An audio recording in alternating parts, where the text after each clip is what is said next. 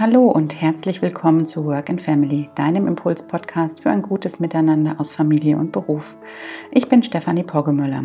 Ich bin systemischer Berater und Business Coach, habe über zwölf Jahre Erfahrung aus der freien Wirtschaft und weiß als zweifache Mutter, was es heißt, die verschiedenen Bälle im Alltag aus Beruf und Familie jeden Tag neu zu jonglieren. Mit meiner Arbeit aus Coachings und Workshops unterstütze ich Eltern dabei, ihr ganz individuelles Vereinbarkeitsmodell zu finden. Mit meinem Podcast möchte ich Mütter und Väter inspirieren, um gemeinsam berufliche, familiäre und persönliche Bedürfnisse in Einklang zu bringen. Denn Vereinbarkeit ist aus meiner Sicht ein Gemeinschaftsprojekt und dabei gibt es nicht den einen Weg für alle Familien, sondern nur den einen Weg für jede einzelne Familie. Jeden Montag gibt es von mir in fünf bis zehn Minuten ein paar Impulse zum Start in die neue Woche, die ich dir mit auf den Weg geben möchte, um dich in deinem Alltag aus Familie und Beruf zu unterstützen. Und heute geht es um das Thema, wie Resilienz dabei unterstützen kann, Krisen zu meistern. Ja, aktuell befinden wir uns ja in einer Krise. Seit drei Wochen äh, sind wir nun weitestgehend eingeschränkt in unseren Kontakten. Wir sollen zu Hause bleiben. Eltern sollen ihre Kinder zu Hause beschulen. Arbeitnehmer sollen im Homeoffice arbeiten und alles, was nicht im Büro durchführbar ist, in das häusliche Umfeld verlegen. Das ist eine total ungewohnte und teilweise auch beängstigende Situation für viele von uns, die verunsichert, die traurig macht, die wütend macht, die Ängste hervorruft und einfach dafür sorgt, dass wir ganz schön aus unserer Komfortzone aktuell rausgeholt werden und jetzt erstmal lernen müssen, mit dieser neuen Situation umzugehen, uns innerlich darauf einzustellen, uns einzulassen und auch ein Stück weit anzunehmen, was ist und zu versuchen, mit den neuen Gegebenheiten bestmöglichst klarzukommen.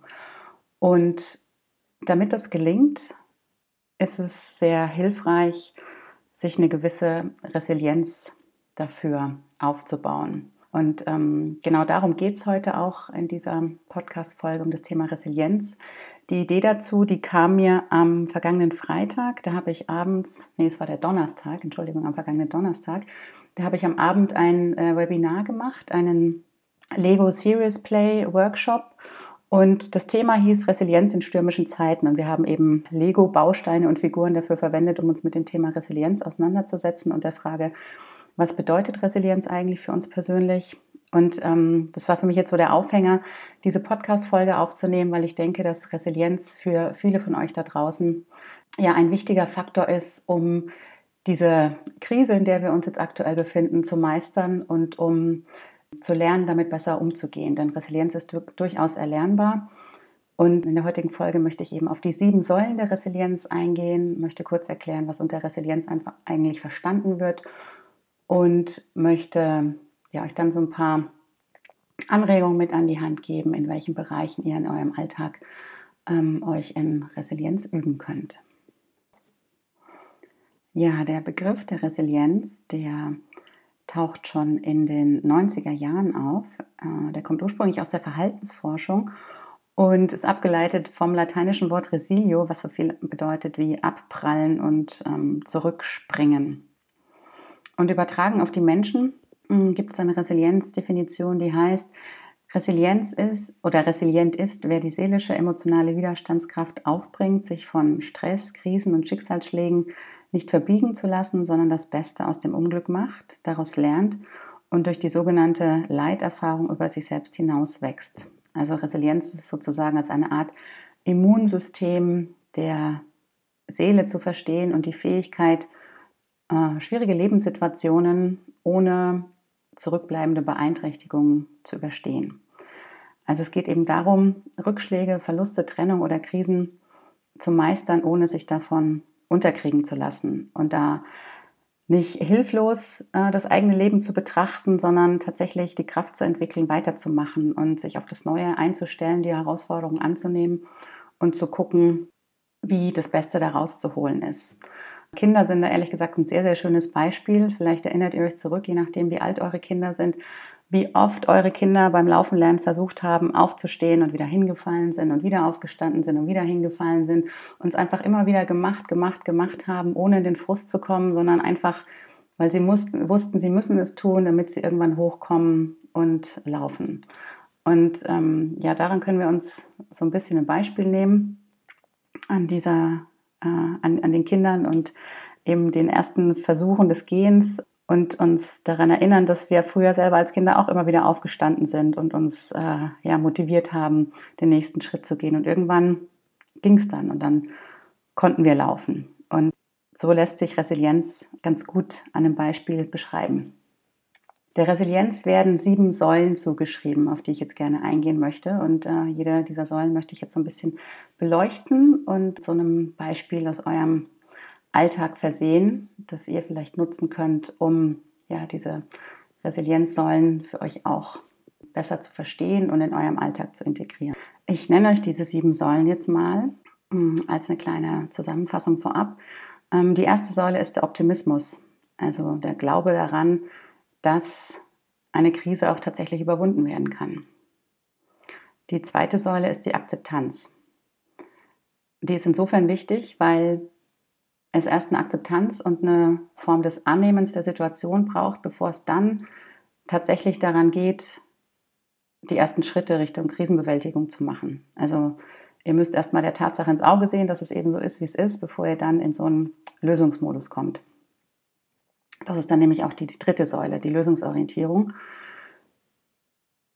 Es geht dann darum, mit Optimismus und Akzeptanz den Stress zu bewältigen und einfach nach und nach konkrete Lösungen zu suchen, wie die momentane Situation hm, gestaltet werden kann. Das führt auch schon zur vierten Säule der Resilienz, die da heißt, aus der Opferrolle rauskommen.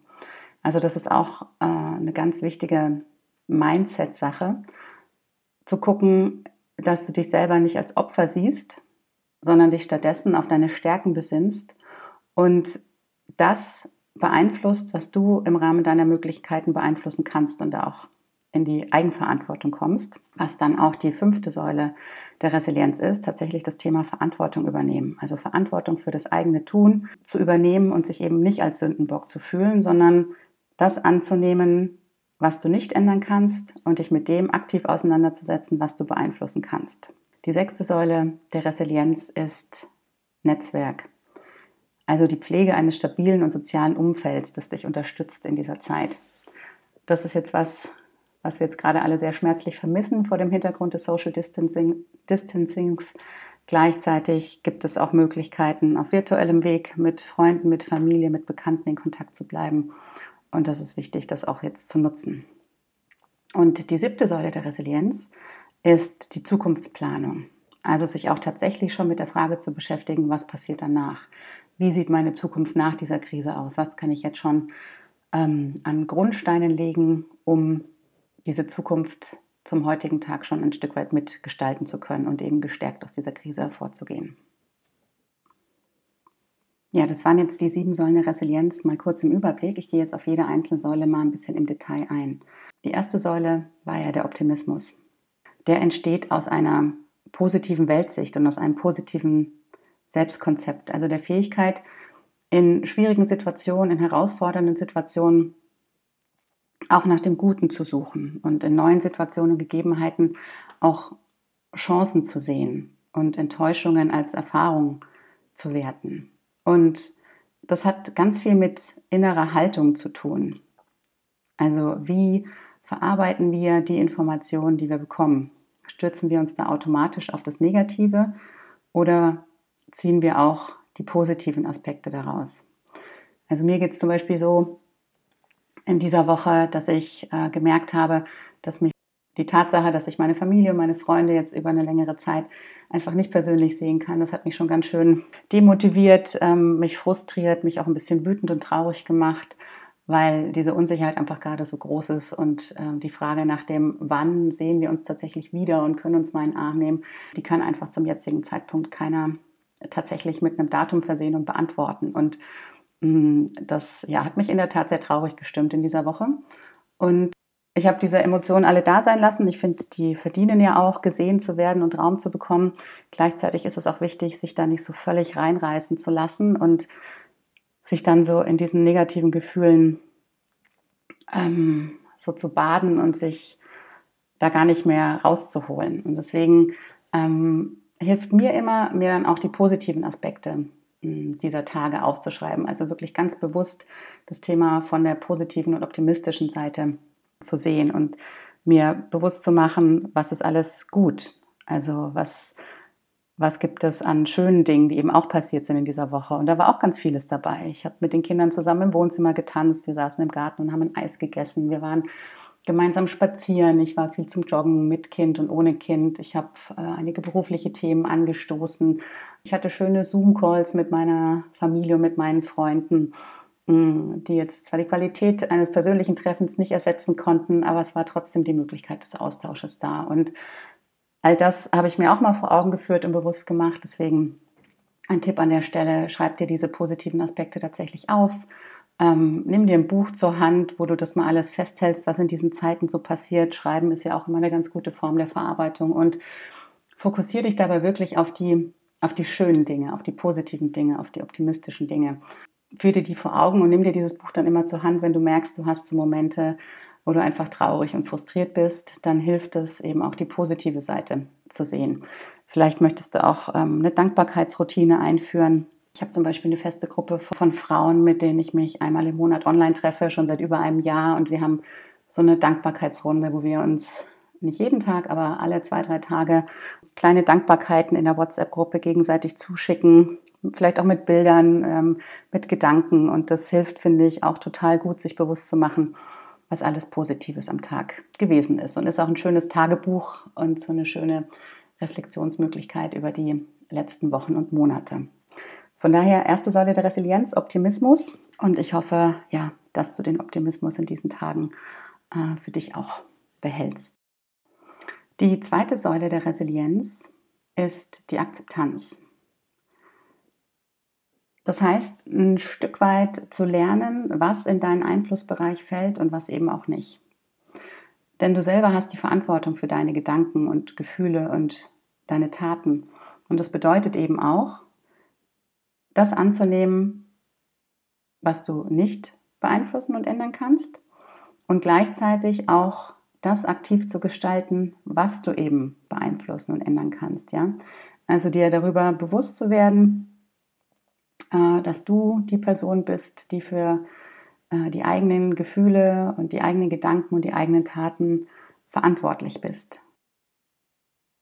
Das heißt, schau mal ganz genau hin, welche Faktoren in deinem Leben du tatsächlich selber beeinflussen kannst. Ja, also aktuell können wir wenig Einfluss auf politische Entscheidungen nehmen. Aktuell können wir äh, wenig Einfluss darauf nehmen, wir jetzt alle im Homeoffice sitzen und unsere Kinder auch noch beschulen müssen und ähm, äh, Kindergartenkinder bespaßen müssen. Ja, das sind alles Faktoren, die jetzt einfach so sind, wie sie sind.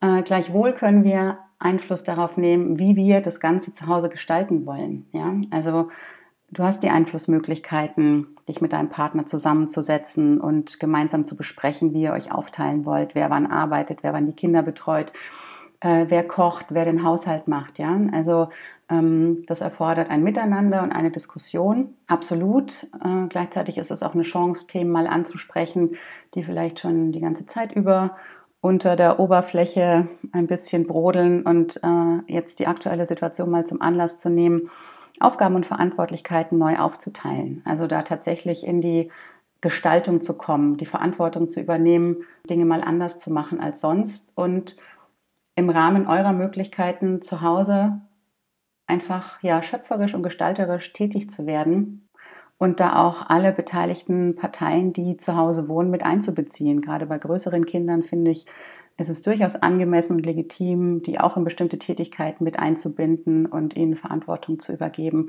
Und das alles ist jetzt eine Chance und eine Möglichkeit, Dinge mal anders zu machen als sonst. Also tatsächlich das zu akzeptieren, was eben nicht änderbar ist und gleichzeitig die Dinge zu verändern, die im Rahmen äh, eures Verantwortungsbereiches liegen und die ihr tatsächlich maßgeblich beeinflussen könnt als Eltern und als Paar. Denn daraus kann dann auch wieder was Neues entstehen. Und das ist dann auch schon die dritte Säule der Resilienz, nämlich die Lösungsorientierung. Ja, also resiliente Menschen, die haben die Fähigkeit, Probleme in Möglichkeiten und Chancen zu verwandeln. Ja? Also die fangen dann an, ihre Energie ähm, darauf zu lenken, zum Beispiel bestehende Ressourcen zu aktivieren, ähm, Verbesserungen zu schaffen und ja in neuen und kreativen Lösungen zu denken. Und es liegt an uns selber, irgendwie zu gucken, ob ich was als Problem oder als Chance wahrnehme und mir dann eben überlege, wie kann ich in der aktuellen Situation jetzt meine Ziele eben doch erreichen.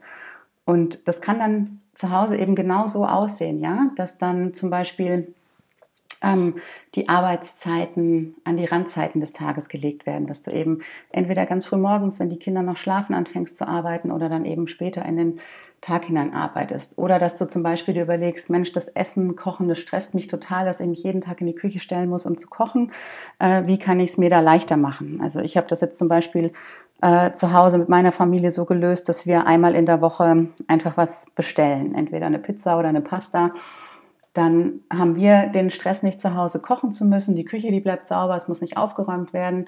Und gleichzeitig hat es noch den positiven Nebeneffekt, dass wir einfach die lokalen Restaurants hier bei uns im Umkreis unterstützen, denn die leiden ja gerade auch massiv darunter, dass eben keine Gäste kommen und sie äh, riesengroße Umsatzanbußen haben. Insofern hat das dann aus meiner Sicht gleich zwei positive Aspekte. Äh, wir erleichtern uns den Alltag, weil wir eben nicht kochen müssen. Ähm, die Gastronomie wird unterstützt. Und ehrlich gesagt, ich weiß nicht, wie es bei euren Kindern ist, aber unsere Kinder lieben Pizza und Pasta. Die freuen sich dann auch, wenn es einmal die Woche ähm, einen Papi-Tag, so wie wir ihn jetzt genannt haben, gibt, einen Pasta- und Pizzatag. Also dritte Säule der Resilienz ist die Lösungsorientierung, wirklich zu gucken, welche neuen Ansätze gibt es, die wir umsetzen können im Rahmen der aktuellen Situation. Die vierte Säule der Resilienz ist die Selbststeuerung. Hinter Selbststeuerung steht die Fähigkeit, sich in unterschiedlichen Situationen und mit verschiedenen Befindlichkeiten angemessen zu steuern. Das heißt, sich eben je nach Bedarf zu aktivieren, wenn du irgendwie merkst, oh, jetzt habe ich hier wirklich einen Down und ich kriege mich gar nicht so richtig hoch und ich bin so unmotiviert und lustlos, also dich dann tatsächlich hoch zu pushen und zu sagen, komm, ähm, jetzt erst recht, wir schaffen das. Oder dich eben auch zu beruhigen, wenn du merkst, dass du mit den ganzen ja, Gefühlen, die da wie so eine große Welle über dich hineinschwappen, gar nicht auf einmal klarkommst, dann eben zu gucken, was gibt es für Möglichkeiten, um da wieder in die Ruhe zu kommen und dich auszubalancieren. Also die Selbststeuerung ist mehr oder weniger die Regulierung der Gefühle, um seinen eigenen Gemütszustand wieder in Balance zu bringen. Und was da eine ganz gute Möglichkeit ist, die mir zum Beispiel hilft, gerade in Stresssituationen, wo ich merke, es wird mir das alles zu viel, irgendwie so die Arbeit und die Kinder und der Haushalt. Und ich merke so, dass, dass die Anspannung und der Druck innerlich so ansteigt, dann hilft mir ein ganz altbekanntes, aber unglaublich bewährtes Mittel, das ist tatsächlich die bewusste Atmung. Also ich lege da meine beiden Hände auf den Bauch, setze mich dann irgendwo hin dann kann es auch im Stehen äh, umsetzen, lege dann meine beiden Hände auf den Bauch und atme in der Tat ganz ruhig, indem ich bis drei zähle ganz tief in den Bauch ein. Das ist wichtig, wirklich die Bauchatmung zu machen. Oft atmen wir den ganzen Tag über viel zu flach und ähm, das sorgt auch dafür, dass unser Körper gar nicht ausreichend mit Sauerstoff versorgt ist. Deswegen wirklich tief in den Bauch einatmen über drei Sekunden. Kannst ja gerade mal mitmachen, wenn du möchtest. Und dann drei Sekunden lang mit offenem Mund wieder ausatmen. Und das Ganze kannst du dann drei, vier, fünf Mal wiederholen, solange es dir gut tut. Also wirklich die Hände auf dem Bauch lassen, merken, wie sich die Bauchdecke wölbt beim Einatmen und wieder senkt beim Ausatmen.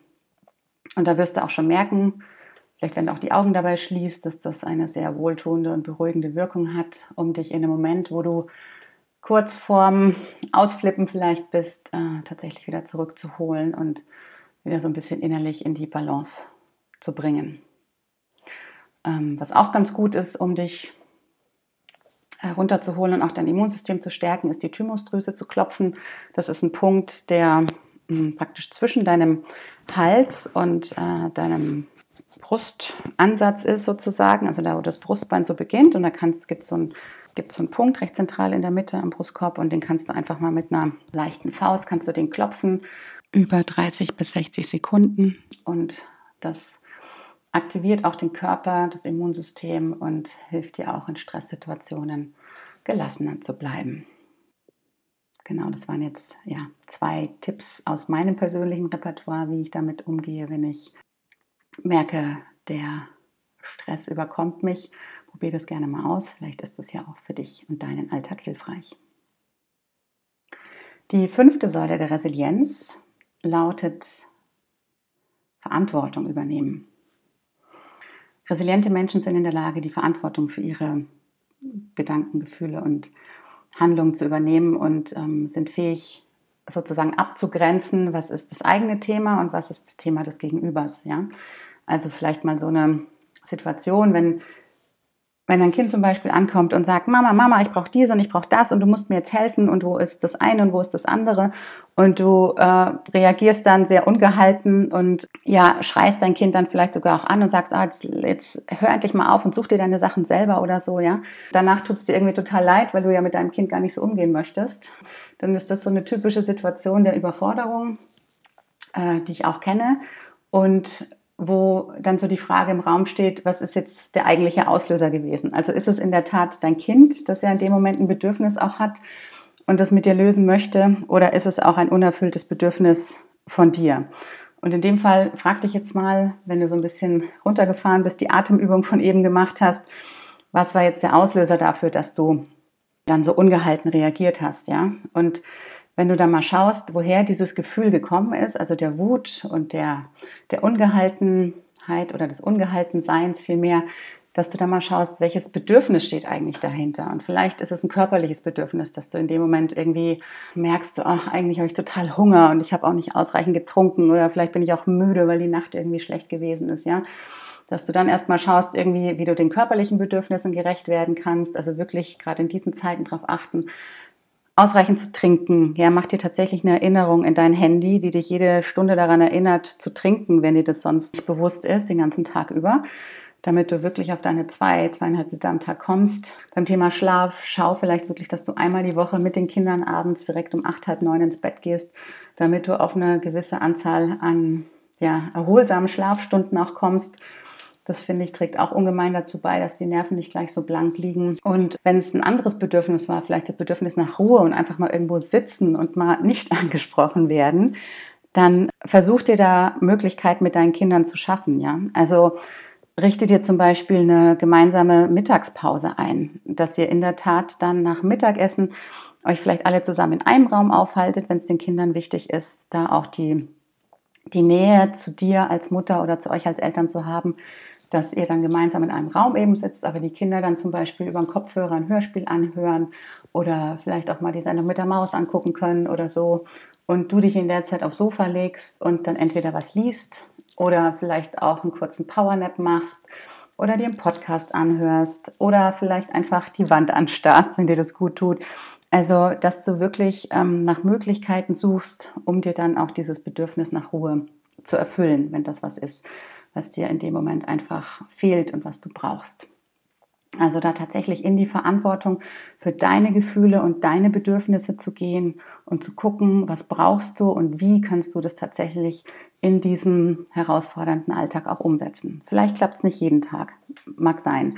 Deswegen solltest du es trotzdem nicht aus den Augen verlieren und dann zumindest gucken, äh, dass du es ein, zwei, drei und eventuell auch viermal die Woche hinkriegst, dich auch um deine Bedürfnisse im Großen und im Kleinen zu kümmern.